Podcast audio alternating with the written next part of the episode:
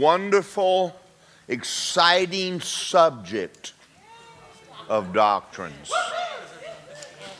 Now, you know, I still, I still haven't gotten accustomed to standing up here and saying that with any kind of enthusiasm. I can't, because it sounds like the most boring thing in the world you've ever heard in your life. After the Lord started dealing with me to talk about doctrines, I picked up Rick Renner's book, um, The World Gone Crazy, and he made some statements in here, and I'm going to share some of them in just a minute. But I want y'all, I want to ask you guys a question, and it's not a trick question. You can't flunk it. How many of y'all came out of a denominational church? All right, just go around the room. Baptist. Catholic. Catholic. Assemblies of God. W what am I missing? Nazarene? Well, Pentecostals, Assemblies. Well, uh, you know, I guess there's Pentecostals, not Assemblies. Church of God, Pentecostal, Holiness. What else? What else am I missing? Methodist. Methodist. Yeah, this used to be a Methodist church before I came. I destroyed that. We don't have no method or nothing no more. So I want to I want to start off by by start, by talking to you a little bit about what happened in American history. Back in the nineteen hundreds, and I'm going to give you a date right here, or before the nineteen hundreds, America was pretty well divided into denominations. There wasn't any such a thing as a non-denominational church, not, not from the founding fathers up until nineteen hundred.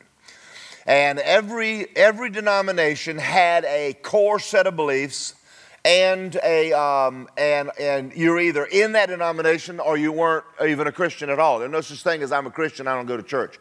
That, that was never even heard of. You were either Presbyterian or you were Nazarene or you were Baptist or you were something, Quaker, you were something. And that meant that that in the church they actually taught doctrine. And they did that, and people knew what their church believed, they knew what they believed, and they actually argued with each other uh, about it, and that sometimes that's not dangerous. Something happened in January the first, nineteen hundred, Topeka, Kansas. A man named Charles Parham invited a bunch of ministers who wanted to forsake all and preach the gospel to the ends of the earth, to meet and learn the Bible and be a doer of the Word of God. Now, that's, that happened in January first, nineteen hundred. When they got to the second chapter of Acts, they all asked the question, what is the scriptural evidence of the baptism of the Holy Ghost? Now, after they asked that question, he turned seventy-five of them loose and said, I want y'all, the only book they used in this Bible school was the Bible, the only book. They didn't have any other books. They sent them all and they said, please, everyone come back and tell us what, ha what you find out is the evidence of speaking in tongues. Because up until this point, there's no such thing as Pentecostal church. You know, the, and, but yet, even in denominations, people fell out in the power, got drunk in the Holy Ghost and spoke in tongues, but they didn't know what it was. It, there was no preaching on it. It would happen in a meeting when people would get Uh, excited about Jesus, and then, but, but they would let it happen. Some of them let it happen, but they just, you know, we don't know. The Methodist circuit riders out west told people, don't get in trees when I preach because sometimes people fall out. They just fall down. We don't know why they fall down. They just fall down. So having said that, this phenomenon, God's been doing it all along, but up in nineteen hundreds, Charles Parham got together, and they all came back, and every one of them discussed Acts chapter two. And they came to the conclusion the scriptural evidence of being filled with the Holy Ghost is speaking in tongues. Amen. That was, so having said that, there was a lady named Agnes Osman who said, well, here's what I want y'all to do. I want y'all to lay your hands on me like they did in the book of Acts. And I want you to ask God to give me this gift of speaking in tongues. And they did, and they prayed, they laid hands on her and prayed for her. And I think it took her like thirty minutes. It took a little while for it to happen, but she started speaking in Chinese. Now, after that, for three days, she couldn't speak English. And she even started writing in Chinese because she felt she was sent to China to be a missionary. So she felt that God gave her the gift of language. From that point, she was able to speak Chinese perfectly without ever having learned it. All right, now that was, a, that was the first person to ever be, quote unquote, filled with the Holy Ghost where someone studied it. Well, there was a guy named Seymour that went to the Bible school. He was a black man, wasn't allowed in the school. So he sat outside in the hall, and he went to Azusa Street and started a revival there. And so from there, uh, Pentecostal churches, people began to uh, experience uh, speaking in tongues, being filled with the Holy Ghost with the evidence of speaking in tongues. And many of y'all remember that people tarried for it. They waited for days and weeks and months, et cetera, et cetera. We'll get into that in just a minute, what happened there. In nineteen fourteen, the, the Assemblies of God was birthed. Right after that, the Church of God, Church of God in Christ, Pentecostal assemblies in the world, full gospel businessmen, and even Spirit-filled Catholics in nineteen sixty-seven. Now, so, so out of that movement, what was known as Pentecostal holiness. Now, what, where that term came from was the Methodist Church were the original holiness group. Now, what happened was, is that even though uh, Wesley, John Wesley, believed in justification by faith, he still believed that a person should live right. Remember, he, he, he thought that living right would save him. So he was like fifty when he, re, when he got saved, because he found out about Jesus. And so he was an uh, Anglican priest who believed in living a moral life. And when we read stories of Susanna, his mother, and all those things, those guys were not born again like we know it. They were earning their salvation. That, you know, I don't know whether they went to hell or not. I'm not going to be God and sit there, and, but they, you know, I, I don't know the point where you believe in Jesus, et cetera, et cetera. I don't know that. So I'm not going to try. So having said that, the, the Pentecostal denomination, the Assemblies of God, the Church of God sprang up. Now, this was going on up until the fifties, and people like Oral Roberts, T L Osborne. How many of y'all have never heard of T L Osborne? I want to know. Anybody in here? Come on, don't, don't be, it's not a trick question. You don't have any idea who the man is. Okay, one lady. Okay, don't feel bad. Don't, another guy, another guy. T L Osborne is, is a man that uh, got born again in Oklahoma as a sixteen-year-old, started traveling around America with a guy, and he played a, a uh, what is that big thing that has air in it? And, an accordion, played an accordion and preached the gospel, and him and Daisy went off to India to preach the gospel and failed, failed miserably. Came back, started pastoring a church up in uh, Washington State. Someone gave, someone in Australia, the Lord spoke to him. This is crazy. He was on T B N when he told the stories. Back then, Kenyon was not well received among Pentecostals because he preached in him. Now, y'all think that's new, but early Pentecostals rejected it because they did not understand what we call, this is a big word, trichotomy. Man is a spirit, has soul, lives in a body. So, so their holiness wouldn't accept the fact that I'm a new creation. I'm, I'm righteous. So, so this man had a Kenyan book in Australia. God said, get on a boat. I want you to take it to a guy in America. And when he got to California, he got off at every port. And the Lord finally, he got all the way up. It was either Washington or Oregon. The Lord said, this is the port, walk. Walked down the road, I think, all day. T L was outside the church working in a garden, and he walked up and handed him the book. T L took the covers off so nobody knew what he was reading. And took one book by E W Kenyon and flipped the world upside down. Amen. Completely preached the gospel all over the world.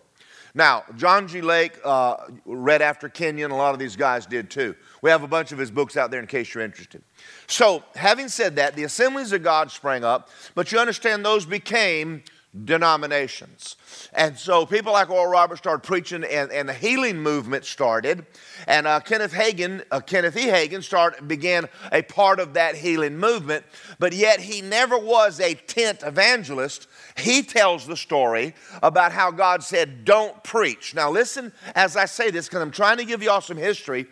There was a time in America that everybody that got in the pulpit preached. Nobody, t- you, if you heard teaching at all, it was in Sunday school. You weren't even called if you couldn't spit cotton and do the huzz. Now, I got to tell you all a story. I got to stop this whole thing and tell you this stupid, crazy story. Y'all know who Huey is, don't you? Yeah. All right. Huey brought, um, Justin, where are you? What's his name? Tom from Israel to America, and they were in North Carolina, Tennessee, and they stopped at a Pentecostal church. Neither Huey had never heard of the Holy Ghost until he walked in here that day and, and asked me the question, what's the difference between being born again and filled with the Holy Ghost? And I took him off, got filled with the Holy Ghost. So you understand, he's never been around Pentecost. Huey hadn't. Neither has Tom. So they walk into a, huh, by God, huh, huh. Jesus, huh. So it, it wasn't, Huey gets on and, and he says, I, I have a question. What is this? And he, he videoed it. And I texted him back and I said, those are the huhs. And he said, huh?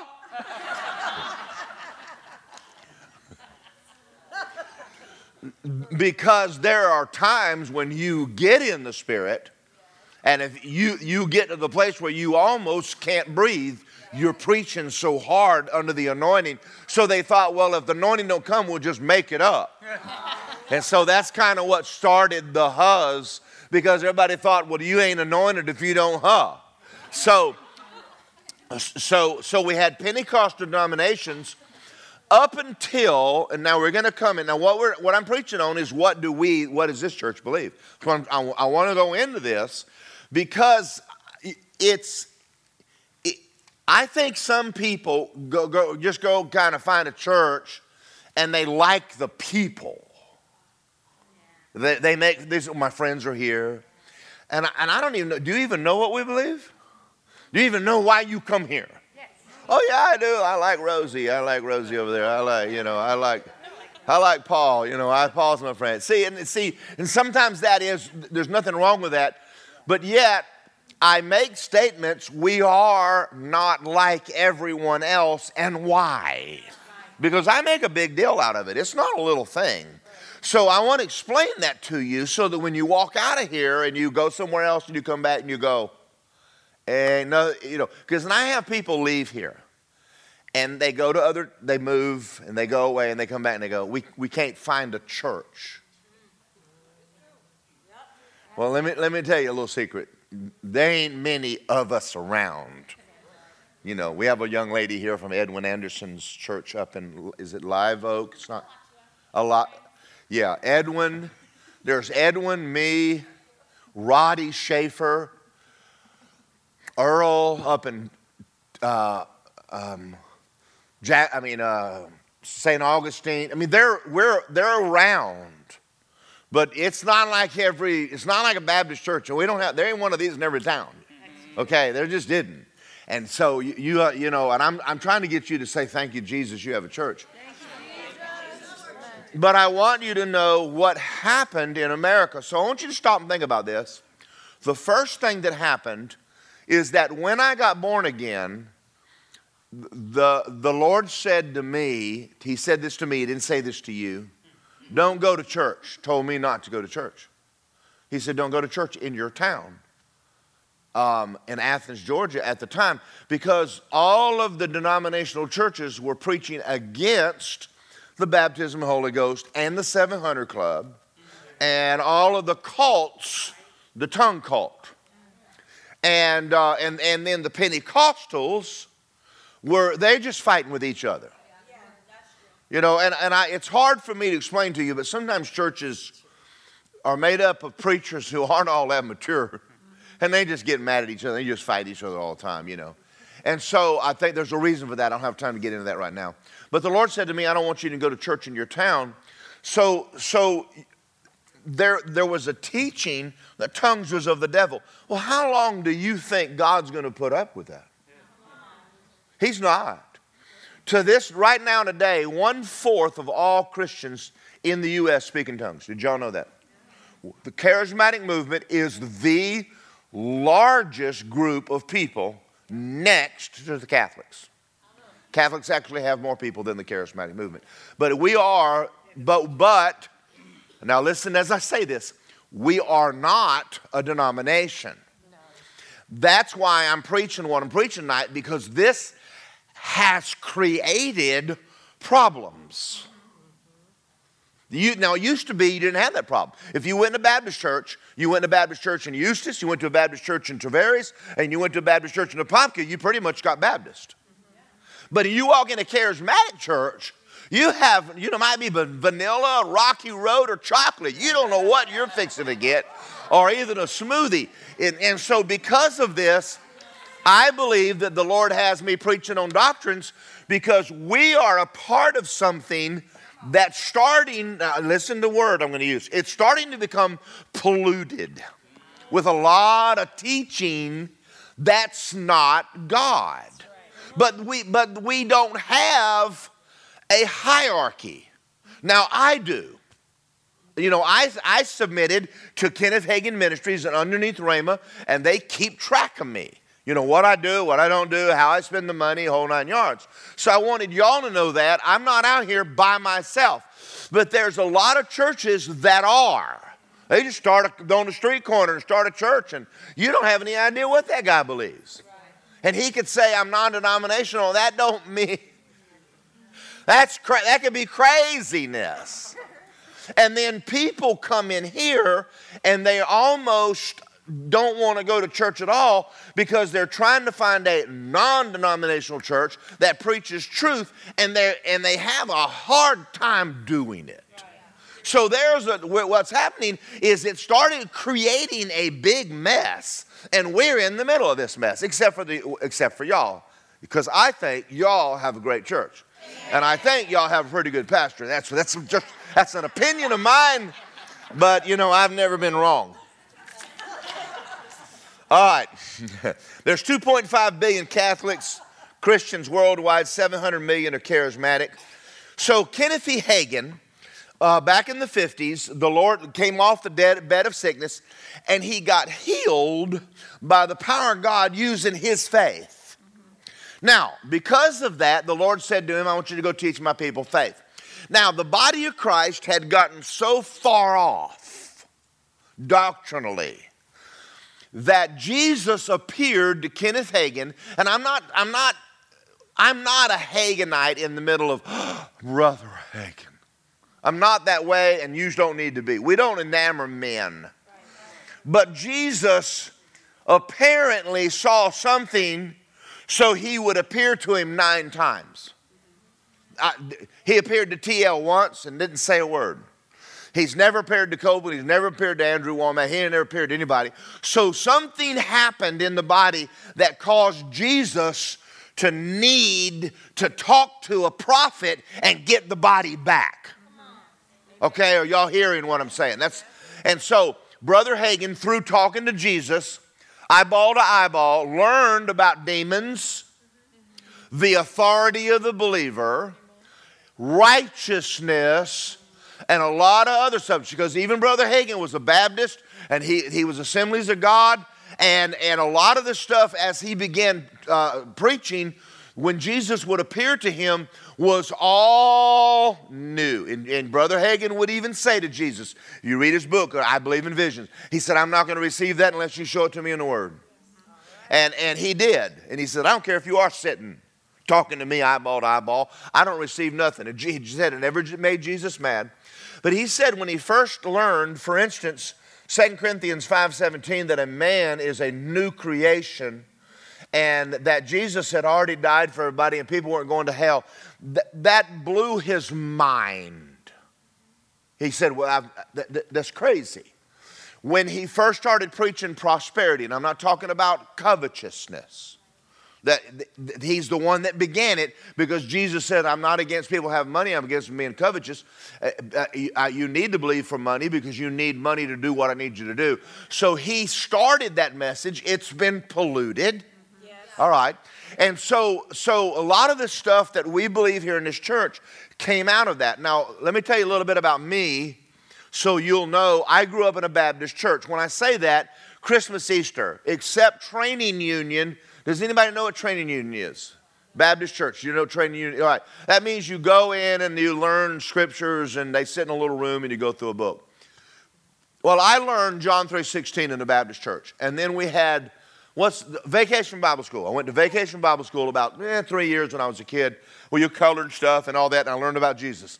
Now, because of that, I grew up believing in Jesus. I believed in his existence. I, I wasn't born again. And I thought that, you know, I never heard come to Jesus.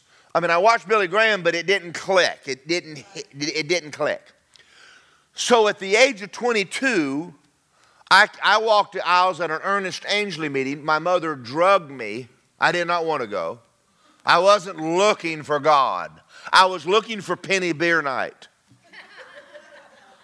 I mean, I'm Paul. I was on the road to Damascus. I got knocked off my donkey and came out speaking in tongues. It's crazy.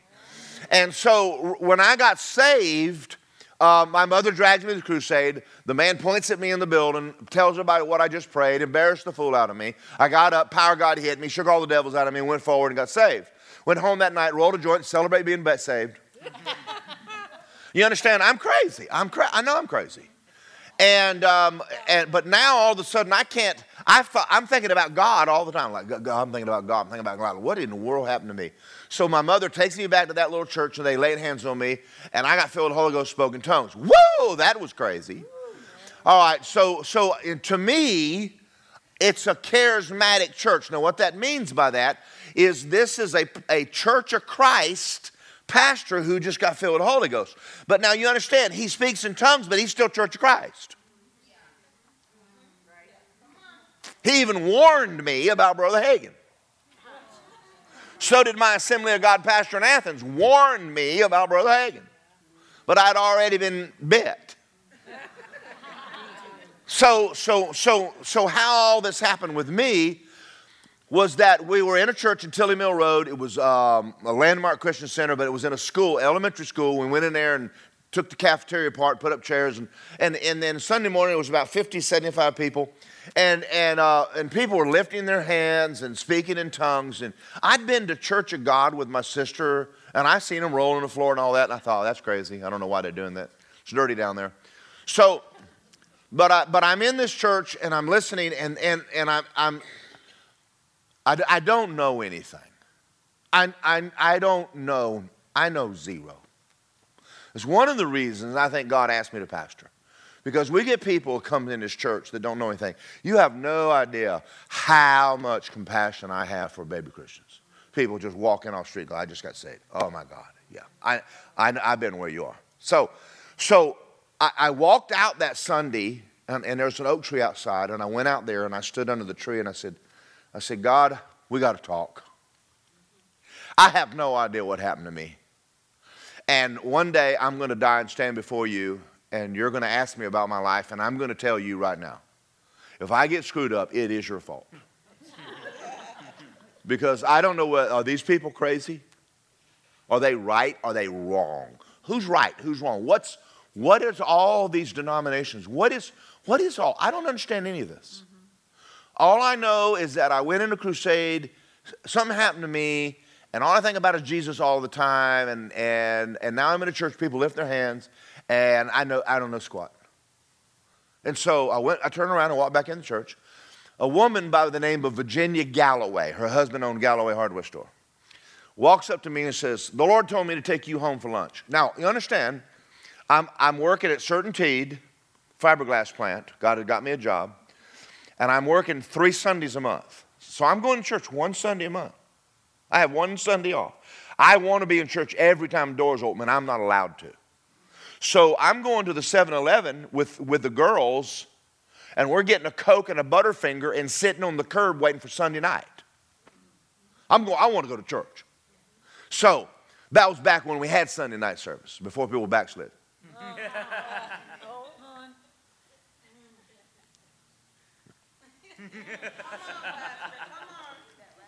So she says, I'm going to take you home for lunch. And I'm going, yes, God. And I remember this day she made me a bologna sandwich on white bread. I don't eat white bread. I'm not racist. I just like dark bread.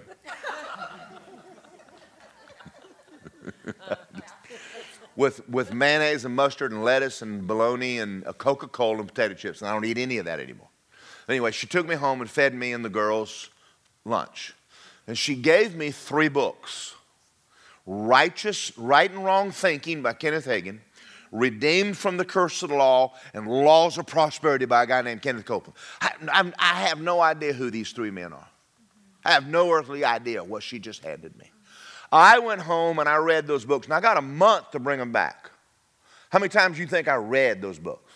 Over and over and over and over and over and over for, for four weeks. She says, you bring them back, I'll give you three more. For so one year, this woman spoon-fed me Kenneth Hagin's books and faith.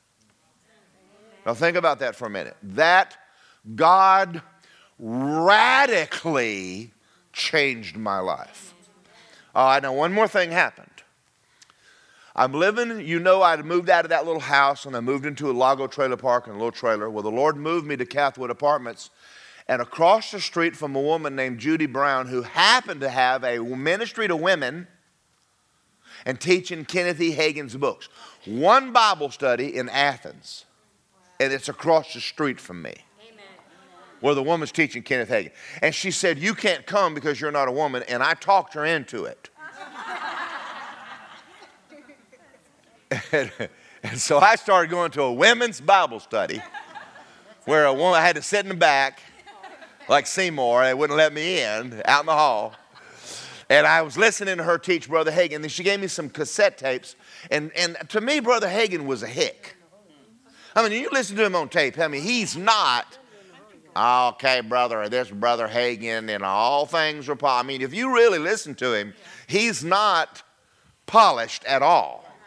And so, but his tapes, I mean, this man, this man changed my world. I found out I was redeemed. I... I, I started walking with God. I, God took me to heaven. Jesus, I mean, just but one year of just pure honeymoon with Jesus, just all kinds of stuff happening to me. So and I've told you, many of you know the story. Ended up, Judy Brown calls me one day and says, you're supposed to go to Rhema. And I said, no, I ain't going to Rhema. I ain't going to no Bible school. The whole world's going to hell. And she says, no, you're going to go to Bible school. You're supposed to go to Rhema. And, I, and I'm arguing with her on the phone. And finally I said, well, uh, you know, I, Okay, okay, I guess I'm going to Rhema. Now, the minute I said those words, Holy Ghost hit me, and I stood in my kitchen and got drunk in the Spirit. And this was way before Brother Hagin ever, wow. I'm standing there, just drunk in the Holy Ghost, on the phone with a lady in Tulsa. And I walked and hung the phone up, and I'm walking away. I'm going to Tulsa. So you understand, all this supernatural to me. So... What, now, here's, here's what I'm trying to t tell you is that the message God gave Kenneth E. Hagin was to teach my people faith. Why? Do y'all know why? Up until that point, everyone was waiting on God to do something. You couldn't walk in a church. Even Pentecostals were coming up trying to get filled with the Holy Ghost and tarrying week after week, month after month, begging God to do something. So this sovereignty message was so strong in the body of Christ that people were even needing healing, getting the Holy Ghost, whatever they needed from God, they were just begging God, and there was no sound teaching on who you are and how to receive from God. Right. Y'all understanding so far where we're going? So Kenneth Hagin started up this thing, and, and he starts traveling, and, and all of a sudden he's traveling to churches, and, and, and almost overnight he's known all over the world. I mean, everybody that knew him was like, what happened to you? He started Rhema in nineteen seventy-five and had a desire to have fifty students. That's it.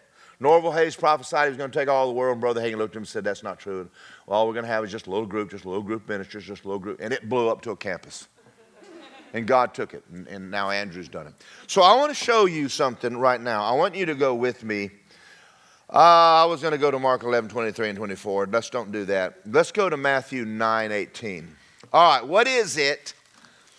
What is it that is different? What, what is it that we're doing here in this church and in faith churches that's different? Now, I wished I had a whiteboard up here because I don't ever want you to think I don't believe in the sovereignty of God. I do.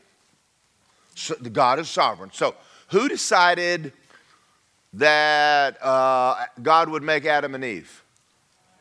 God did. He, he's sovereign. He can do what he wants to, right? So there's a lot of things that God does on his own. Now, let me give you a bunch of them. Acts chapter one, he made a statement. Uh, Peter says, well, Peter asked him, what, you know, when are you going to restore uh, the, the kingdom? He says, that's up to God. You, you can't use your faith to bring Jesus back. Right. Amen. Did y'all know that? You can't. You can't use your faith whether you're called or not. I rebuked the spirit of pastor.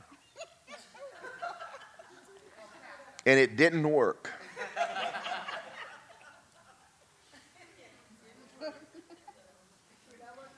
You know, there's things God has done in me that I didn't want it. Well, and a lot of it was a lack of knowledge. I love pastoring now, and now looking back, I'm glad he did what he did. He knows me better than I know me. Amen. But in my youthful zeal, I like flying airplanes, shooting grouper and lobster, and preaching the gospel, blow in, blow up, blow out, and not have to mess with people. And so, you know, when you don't know anything about walking in love, people are a problem. So, so I had a problem with this pastoral thing, especially since my image of a pastor was not good. Yeah, that's right. I mean, I just, I love sinners. God, Christians are a pain, but I love sinners. Because they don't know no better. See, I related so much yeah. to me when I got saved. I understood what it's like to be lost and know nothing, so I wanted to go all over the world and preach the gospel to lost people, and that's what I wanted to do. And he didn't cooperate with me a bit. Isn't that funny? So that's the reason why sometimes some of y'all, it isn't God telling you to do what you're doing. It's your flesh. And, and, and, and I'm going to tell you this. I started my own five oh one c three, Wings of Freedom Ministry, everything. I got three places to preach in one year. God didn't kiss it. Nothing happened. Nothing. They didn't even take up an offering. I bought an eight, y'all remember eighty eighty-six computers? Those things were fifteen hundred bucks. Oh, it's a glorified typewriter is all it is. And it, I bought one of those for my ministry, and we never made enough money to pay the taxes on it. We just, so that's, that's how I know about the sovereignty of God. There, he has a will, and you've got to find it out. Now, because of that, people have tried to take that teaching and place it on top of everything. So that prayer is, well, if God wants you healed, then you'll just be healed. Oh, God, heal me. Oh, God. Cry long enough. You know, God will finally get tired of hearing you. You remember the story that the woman begged him and drove him insane, and he finally says, get her out of here. He's driving me insane, and give her what she wants. And they people preached, that's the way God is. It is not true. So here comes a man by the name of Kenneth Hagin and said, if you want to be saved, filled with the Holy Ghost, and healed, you don't have to beg God. All you have to do is receive it. Amen. Like turning on a radio, Z eighty-eight's broadcasting. You go, we are, you are, we. There it is. I can't, you know. Jesus is, you know. So you you you find Z eight, you find it on the dial, and it comes in. And so Kenneth Hagin started teaching faith. Well, that's not the only thing he preached. Then he started teaching authority over all the work of the enemy. Now, up until that time, you understand, nobody, I mean, even you walk out of our church right now, you won't hear a message on the devil. I had a man came here one time, and I won't mention where he went to church, and I preached a message on righteousness, and he got up and went to a church here at Apopka and asked that pastor what he thought of my message. It was a Pentecostal church. And the man said that that Morgan is a heretic. And so he took his wife and left. And later he called me and wanted to know if I wanted to come over and have his pastor teach me the Bible. Because there's none righteous, no, not one. Now we're, now we're talking, now the whole book of Romans. How'd you make it through Bible school without ever reading the book of Romans? And that's just like, to me, like you could have had a V eight. So Kenneth Hagin started preaching that you've been made the righteousness of God in Christ, that we have authority over all the work of the enemy. And you remember when Andrew Womack was a good Baptist boy and he got a hold of this same message and, and it turned his life around. T L turned him around. And everybody that's ever done anything for God got a hold of what we call the faith message. Right. Reinhard Bonnke, same thing. All, everybody that's doing anything follows this teaching. The rest of them aren't doing a whole lot of anything because they're sitting around waiting on God. Now, that is the reason why. Now, let me make a statement here because I'm going to... When we have prayer meetings, in, in there's many charismatic churches that they're in the room trying to holler at God and talk him into moving. And they come here and think we're doing it and they leave. We're not doing that. We're working with God. But what happens is, is because the bad ones holler, they think the answer is pray quietly. Right. Yeah. That's stupid too. Yeah. Uh, don't, just don't get me going. That's why I want to go to some of the big dogs on T V and sit them down and just spank them. Yeah. But what do I know from a puka?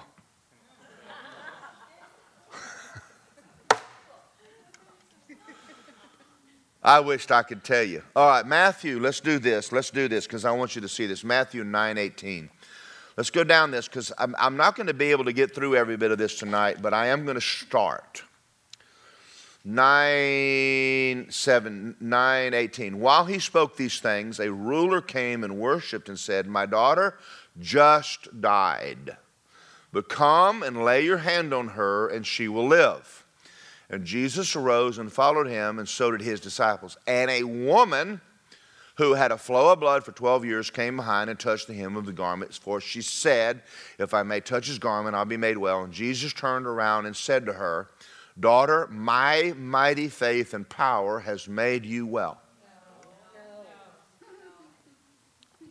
Somebody help me. What does it say? Your faith. Now, hold on. He didn't even know she was there. All right, now I'm going to I'm going to say something slowly. I want you to get it. I want you to get it. Salvation belongs to everyone. Yes. I'm going to say this as slow as I can. Don't, don't miss it. The worst sinner out there, salvation belongs to them. Yes. But unless they mix faith with it, yes, it will do them no good. All right, now get it. I'm going to jump ahead, Justin. Go to Ephesians two, eight, and nine. I want to read this now. We're going to come back to this scripture. This is the, this is, this is the teaching that the Pentecostals have trouble with us, quote unquote, faith preachers.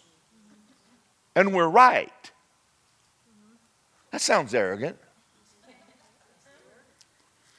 By grace, unmerited favor, you have been sozoed, S O Z O. What is the Greek word for heal? Sozo. What's the Greek word for deliverance? Sozo. So it's an all-encompassing, complete salvation. So you've been, for by unmerited favor, you have been saved, healed, grace, delivered through what? Faith. Not of yourselves. It is talking about your faith, not the grace. The, the faith came with the knowledge of the word. So unless you mix faith with it, you don't ever get it, even though it's yours. Yeah.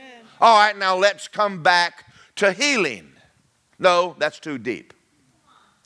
Let's talk about the Holy Ghost, baptism of the Holy Ghost. So for years, Pentecostals would get up, Get up in the altar. "Oh, God, fill me with the Spirit. Oh, God, fill me with the Holy Ghost." People slap them on the back, let go, and they'd grab them, turn loose, and hold on, and spit more, and sling more snot. Whatever you got to do, we're going to talk God into the notion of filling you with the Spirit. And this would go on for sometimes weeks and months, and for some people years, trying to talk God into the notion of filling with the Holy Ghost. But you're, you're filled. It's a gift through what? Faith. How do you know God will do it? Because it's given to you in redemption. If you do not understand that little, if he if he didn't say you are, Daryl, you're the pastor of Word of Life and Redemption, there is no scripture for me to use my faith for that, nor you. You can't use your faith for what you're called to, who you're going to marry, where you're going to live. You need to get an altar and spend time with God until He talks to you. But when it comes to what was given to you at the cross, it's already yours and you receive it by faith. And all you're doing is turning the dial and going, that's mine. Amen. Now, I'm going to say something right now, and it's going to, it's just going to mess all of y'all faith and word people up, and it's going to blow your heads up, and it's okay. Nobody ever says, I'm standing on the word for my salvation. Have you ever heard, you ever been, you ever, have you ever heard anybody say it? No. Why not? Because they are. Yes. When's the last time you heard someone, I'm standing for the Holy Ghost? Why do y'all say I'm standing for my healing? You know why? You don't even know what faith is. You heard someone say it and you're just like a parrot. If he says you are, you are. Amen. Don't, don't ask your body whether the Bible's true. Amen. Get in faith and let God do His job and just rejoice and quit trying to make something happen. Amen. Amen. And if it isn't working, the only thing He told you is if you're ticked at somebody, straighten it out before you get healed. Amen. Uh, boy. Now, I, I could go down that road for hours. But it's yours. It's yours. It's yours. It's yours. Now, let me give you another scripture. Fight the good fight of faith. Why? Because there's a devil who's going to come to you the minute you say it's mine and go, well, you funny looking thing, who do you think you are? And it's all because of Jesus, because of Jesus, because of Jesus, because of Jesus, because of Jesus, because of Jesus. And the more you'd worship Jesus, the faster you'd get your manifestation. That's why people like Mark Haynes run around trying to get you to jump and run in aisles and yeah. shout and holler and just start worshiping God and get you in faith. Yeah. All right. Are y'all okay now so far? All right. Having said that, these are gifts that are yours. The gifts of the Spirit are yours. Yes. I'm going to tell y'all a story. It's embarrassing. Because I'm going to tell them how dumb I am. I had a time in my life that the gifts weren't working as prominently as they should. Or as they used to. And I did the same thing I told y'all not to do. Because walking by faith is, you've got to, you've got to, the only way you can walk by faith is with the Bible open. All right, so I went to God and said, what happened to the gifts of the Spirit? And I prayed and prayed and prayed and prayed and prayed. You know what happened? Nothing. And it really frustrated me. I said, God, what happened? What happened? What happened? Oh, oh, oh. So Lisa and I take our motorcycle and we go up to Blowing Rock. And we're up there with Lynn Mink and all the guys. And so we're... we're sitting around our bikes, and they're having a prayer meeting before we go and ride in the morning, and Lynn Mink gives out a tongue. And I'm standing there listening, and he said, Pastor Morgan, you have the interpretation. And, I, and I'm going, I do not. and it, and it, and it kind of it kind of, it kind of made me mad. I got something going on.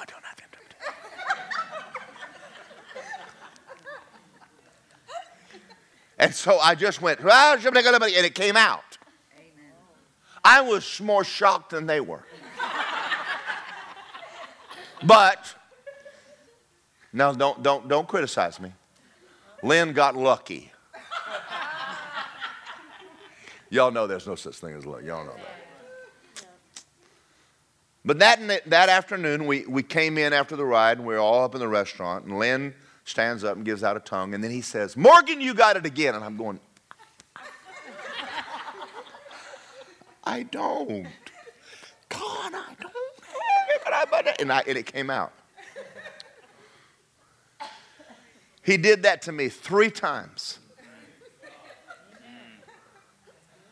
And the Lord said to me, "I'm waiting on you." I went, I preached that.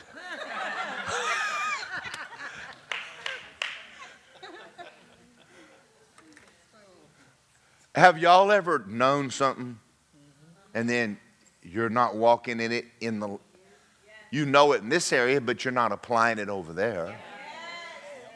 Like, duh. And the Lord said, "You've been asking me to give you what's already yours."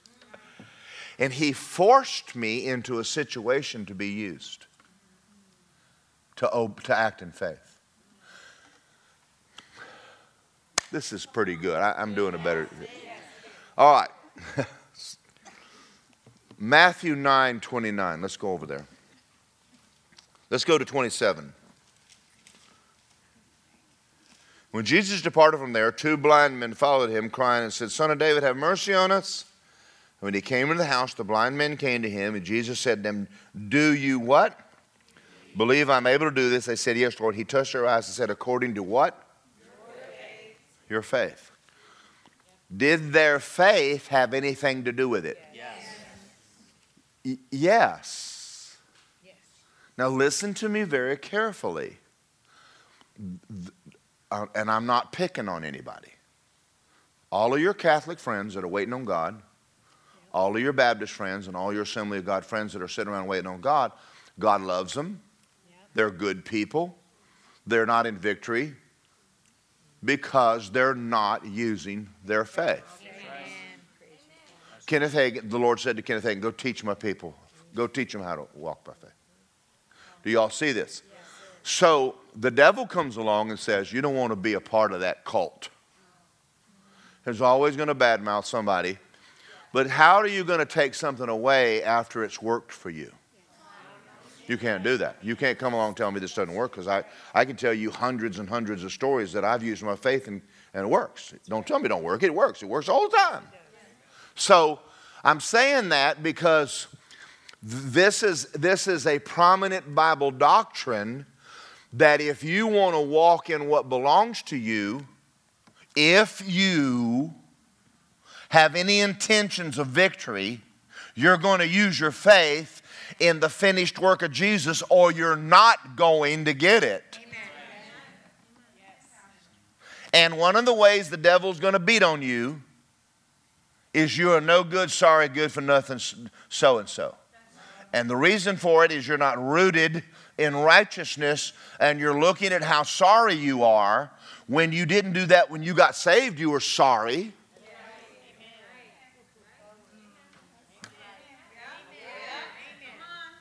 Anybody in here living good when you got, how many of y'all were tithing when you got saved? You were tithing.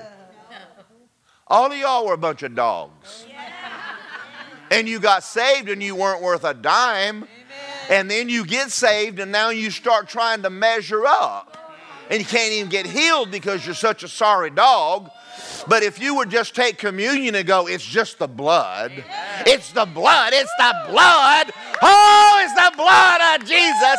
And get excited about what Jesus did, you would get in faith.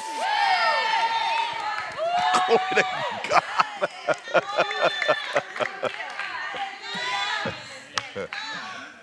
Amen. Somebody, come on. Do y'all see this?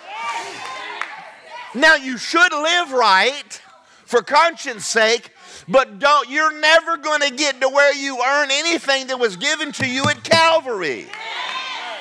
So get in here and rejoice and shout and have a good time with Jesus and get happy about it. And, and the way we know you're in faith is faith always manifests in joy. No joy, there's no faith. If you're, if you're, There's no faith.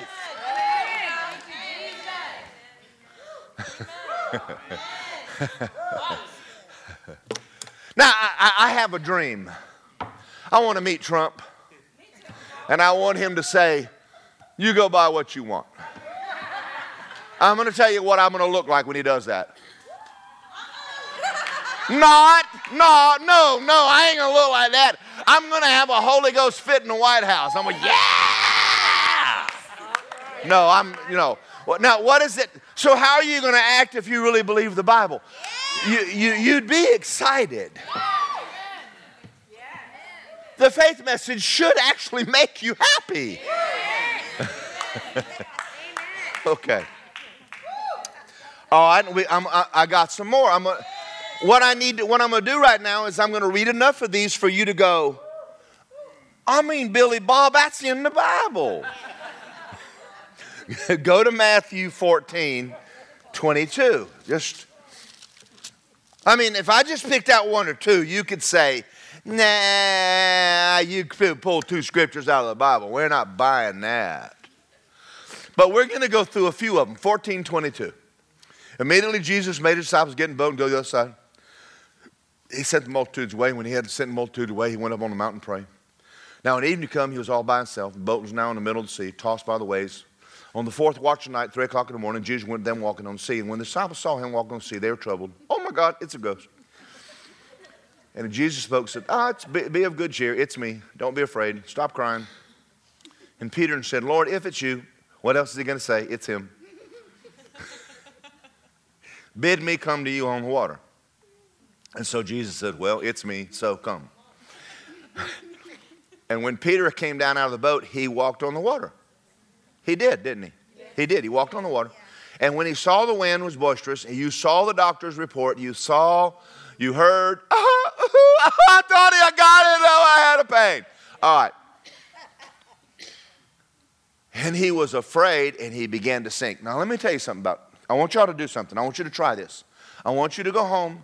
I want you to get you on your swimming pool. I want you to get a chair, stand up on your, and begin to sink. Come on. Try it. I did. I tried it once. I actually got my swimming pool one day and, and used my faith to walk on the water. It didn't work. I sank. So, I'm not there yet. But then again, he didn't tell me to come out on the swimming pool either, so. I try anything once, you know, I just try everything. And he began to sink, Lord save me, and immediately Jesus caught his hand and said, that was pretty good, Peter. I mean, at least you got out of the boat. Everybody give everybody a hug. Come on, everybody give a hug. We're going to have some hugs in the boat. We're going to have some hugs. That's what I think he should have said. But he gets on to him, doesn't he? Look at what he says to him. Oh, you of little what? Faith. Something happened to Peter. This wasn't God. Why did you doubt? Why is he on to Peter? Because there's going to come a day when he's going to need his faith to live. This ain't a game, guys. Now, I'm going to make a statement to y'all, and I want y'all to listen to me. I love every one of y'all, but there's people walking these doors, and they're just content to be just a good Christian, and they never use their faith. And when you hit the wall, you will go under. Yes. Do you understand me? You're, you play your game long enough, it's going to hit you one day. Yes. Now, I'm going to tell you this. I've been in so many fights. I think my armor looks like it's had the hell beat out of it. Amen. I have been in some fights. I've had the devil try to kill me twice, kill Lisa, destroy our home, destroy this church, destroy family members. I mean, the stuff that comes at us means you really need to learn to walk by faith and not by sight. Amen. This is your, your, this is a fight. And, and you need to get serious about this. Yes. So having said that, Peter's, Jesus gets on to Peter. And he says, why did you doubt? So that means that his doubt is the reason he sank. Yeah. Now, Lisa and I have a friend, we won't mention their name, his name. He prayed for his mother, who was dying of cancer, and she died. He went home and took all his Kenneth Hagin cassettes and threw them in the garbage. And mad at God, and he's still mad at God. Now, I'm going to make a statement to y'all. We're going to get into the... We, do I have the time for this? We do.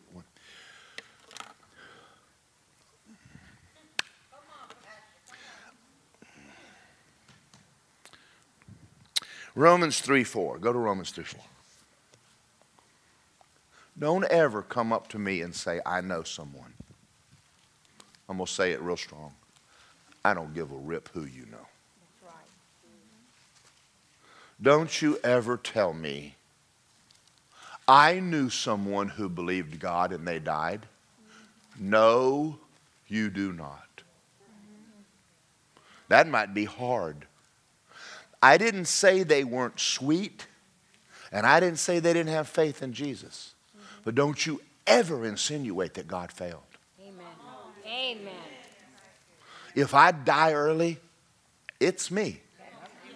It ain't God. Don't walk, don't walk out of this church and go, he preached the word. Where was God? I know Pastor Morgan believed the Bible. Oh, no, that stuff don't work. It works, baby. If everybody dies, it works. You got to get off of this blaming God.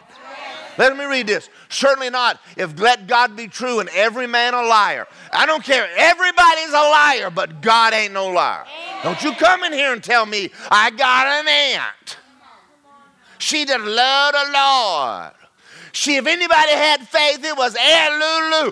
And don't tell me Aunt Lulu didn't have no faith. She had faith in God. She had faith in God, and she died. Aunt Lulu's a liar. I mean, I, I mean, you have to just say it because, I mean, I don't know what she was believing. I don't know what the devil was beating on her for. Folks, don't look at me and tell me your faith's always working. Mine ain't. Everybody in here, y'all are always in faith. You're always on top of it every day. No, you ain't. That's the reason why I'm still listening to the same messages forty-five years later. I started with forty-five years ago.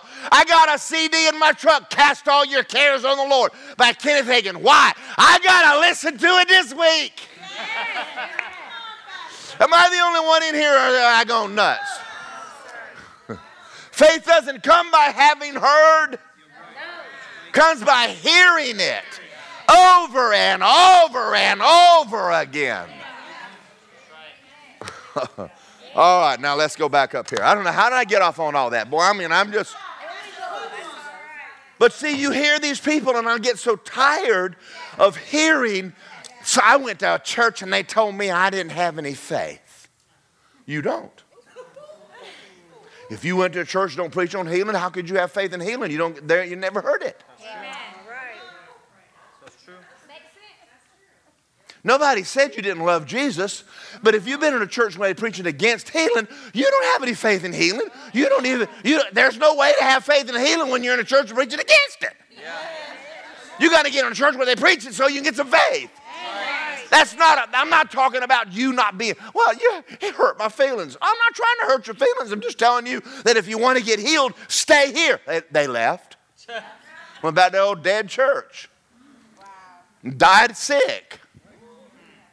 All right. I'll be in better mood next week. Just, this stuff has saved my life. This message, this has saved my life.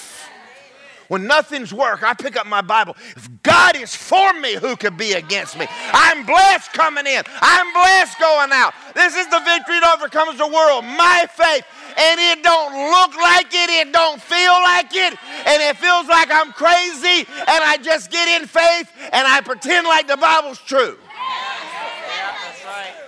And I don't know how he does it, but it always works. Amen. And I feel sorry for anybody that don't know this, because I'm having a hard time, and I know it. I don't know what they're doing. Man, I got four minutes and twenty-seven seconds. We're back in Matthew, weren't we? Let's go to Matthew fifteen twenty-one. Turn the page. Let's see if I, there's any more in here. Maybe I, we found three, but you know that we, this might be just some this little cult.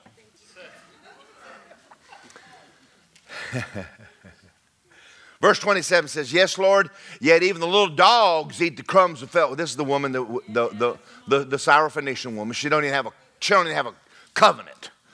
Even the dogs eat the crumbs from the master's table. And Jesus said to her, "Woman, great is your what? Faith." Faith. He, he said, you just got your prayers answered because you have great faith. Yeah. Do, now listen, do, do you think faith has something to do with it? Yeah. Absolutely. Yes. So you, we're talking about you getting your prayers answered. This, if you don't understand this, a, a, a lady came to Mack Hammond one time. And, and, and no, a man, a man came, and, and he was mad. Now, when you have someone die, it's, it's a big deal. I'm, I'm not making light of family members die. I'm not making light at all. And don't y'all either. Someone dies, don't you, don't you start being a Pharisee. Well, ain't any faith. You, you hush. That's, it's tough, period. Now, this man came to Mac. He was upset. He says, my wife died of cancer, and I want to know why. Mack Hammond looked at him with all the kindness. He says, do you ever hear her talking to the cancer? He said, no. He said, well, now you know.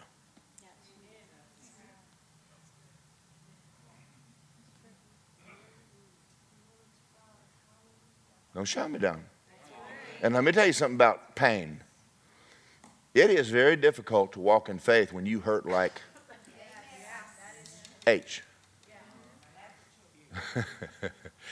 The hospital is the most difficult place in the world to use your faith. Because everything in there says you're dying.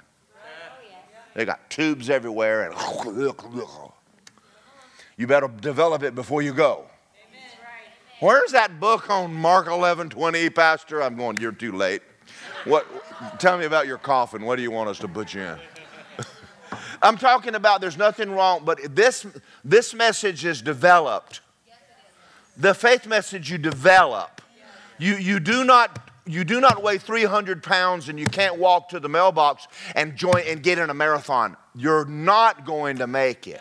So I'm not trying to be ugly, but this is a different way to live. This is a lifestyle, and you have to choose this before the problem. You can't just get in the problem and go, uh, that scripture, where is that? Don't, that don't work. Okay? All right. Well, these people weren't saved. I got healed instantly when I was a sinner. But I've matured. God don't do the same thing with me right now at sixty-six that he did when I was twenty-two in a, in a, in a heathen. All right. Let's look at, well, let's look at seventeen fourteen, then we're going to close. We're going to go to one more. seventeen fourteen, then we, I think we're going to. I have to stop someplace because the clock says so. seventeen twenty-four. Oh, I think this is it. No, seventeen fourteen. When he came to the multitude, a man came to him and knelt down and says, Lord, have mercy on my epileptic son. His, they, you know, th the devil throws him into fire, and I brought him to your disciples. They couldn't cure him. And Jesus said, well, you never know what God will do. Sometimes he says yes, and sometimes he says no. Isn't that funny? That that's not anywhere in the Bible. Faithless, perverse generation. That is not, he's, he is definitely not being very nice. How long am I going to be here with you? Bring him here to me. Jesus rebuked the demon, came out of him, the child was cured. The disciples came and says, how come we couldn't get it out? And he said, because of your what? Faith. Unbelief. Unbelief is curable. Unbelief comes lack of knowledge, or God can't persuade you to act. That's all it is. That's why I said, if you can't be persuaded to tithe, don't even try to walk in help. Do you understand that? Because you, because... If, if you can't pass finger painting, don't even go to algebra. Oh, boy. I don't know. All right, I got one more scripture and then I'm going to close. Go to Numbers chapter thirteen. Now, remember that faith is now. Now faith is, not someday. It's always now. If it's not now, it isn't faith. You've heard this hundreds and hundreds and hundreds of times, but everybody wants to hook hope with it and hope it works. It don't. Now, I'm going to say something to y'all, and I want, I'm hoping this will help you. I've had times when it took me weeks to get in faith. Don't shout me down. I'm telling you about my stupids, not yours. It's very, very difficult to get a report from the doctor and, and the Bible gives you, oh yeah, amen, brother. I mean, it's like, that ain't right. It takes a while, and you got to pray, and the Holy Spirit will start helping you by giving you scriptures. And by meditating on them, after a while, the scriptures are more real to you than what you heard. And that's how faith comes, by hearing. And you got to, and so the, the way the way to faith is, a, is fellowshipping with God. You can't, you can't be out of fellowship with God and walk by faith. I didn't say you couldn't be saved. This is why we have faith failures. You know my, my Aunt Gertrude. Numbers thirteen. I'm just going to read this real quick. Um, thirteen twenty-six. They returned from spying out the land. They came in. It said, you wouldn't believe how awesome this place is. And it says, the Amalekites dwell on the land down by the Hittites, the Jebusites, the termites are down there too. The Amorites are in the mountains, Canaanites down by the sea, down by the bay. But Caleb quieted the people and said, let's go up at once, possess it. And the men said, we're not able. They're stronger than we are. That was a true statement. They are stronger.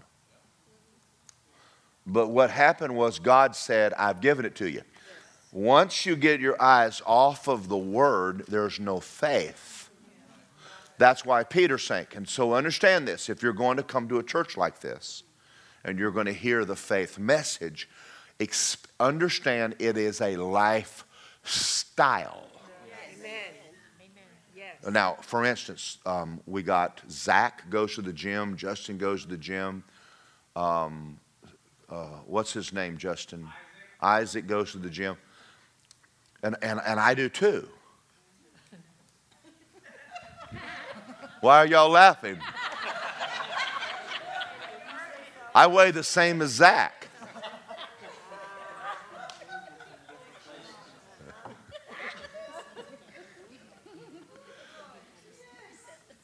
I went last month. How many of y'all can tell it's working? I'm telling y'all right now, this is a mean church. But it's not the same, is it? I'm, I'm okay with it. I'm okay. You're not going to hurt my feelings. But do you get the point? Okay. It's a lifestyle with Zach. It's a lifestyle with Justin. They would, they would backslide before they would not go to the gym. They're going to the gym. Now, when a, when a Christian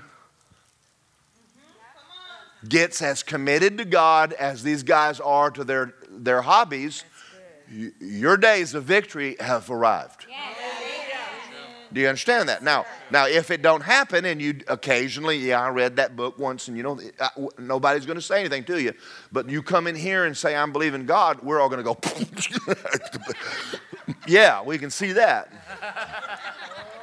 And we're not trying to be mean, but we're trying to get you to the place and God will have mercy on you. I've had times when I just went, mercy, mercy. I'm preaching better than y'all, amen. All right. Does this help you? Yes. This, now, I did this. Not, this, is, this is not all that we believe. This is probably one of the things that separated this, me, because, because when I got saved, the thing that, that caused me to do this for a living, this is why I do this. I was upset that I'm twenty-two years of age and nobody's ever told me this stuff. I'm, I'm like... I'm finding in my Bible that, that I'm redeemed. I'm finding out that I've been made righteous. I'm finding out that this was for me all these years and no one told me. And it, it created a massive passion in me that I can't do anything but this. I eat, drink, and sleep, and the more ignorant people are, the happier I am. I'm like, ha. So that's when y'all come in here late, I, I'm looking around going, I'll, I'll, I'll find another church. You come in here hungry, or I don't, I don't even want to see you. Are y'all out there? I mean, I, just the way I'm wired. I can go to Russia and preach to five hundred people. They'll all get healed because they're so hungry for God. And Americans, we got our money in our four oh one K. You know, we might be there. Do you all see this? Okay. Well, that's what we believe. That's along with the other things that I mentioned. Amen? Does this, does this help y'all? Because people are coming to me and going, well, I go to Word Life Church. Pastor, what do we believe? So here's how you answer that. My pastor says our doctrine's simple. The God is good, the devil's bad. That's what we believe. Amen. If it's bad, the devil did it. If it's, if it's, if it's good, God did it. Amen. And that's what, that's our, that's what we believe. Amen. And then what's our mission statement? I grow Christians. You could write it on a t-shirt. I mean, you can't forget that. I mean, don't ever forget it, as long as they you live. What do they do now? They grow, they grow Christians. It's a popka. I mean, some people grow plants, some people grow flowers. They grow Christians. I come here every week and I water you and fertilize you and take the weeds and snatch a couple weeds out of your head. And Amen. Amen. You ready to pray? Yes. Father God, everything I said tonight that wasn't you, erase it from their head. Everything I said that was from you, burn it in their brain. And I thank you for the opportunity to, to sit in a church full of people who love you and love the Word of God. And I pray that, that they heard the Word and understood tonight the, the power of who we are and what was been given to us and this message that we have to preach and to appreciate what they have. And Father God, I thank you that everybody in this church, if their faith isn't working or they're not there, I pray that they learn tonight how to get their Bible out and get it to start working. And Father God, we give you glory and honor for all that's done here in Jesus' name. Amen. Thank you for listening to this powerful message by Pastor Daryl Morgan. We hope it blesses you. If you would like more info on Word of Life, sermons, and free downloads, please go to word of life apopka dot com. Thank you and have a blessed day.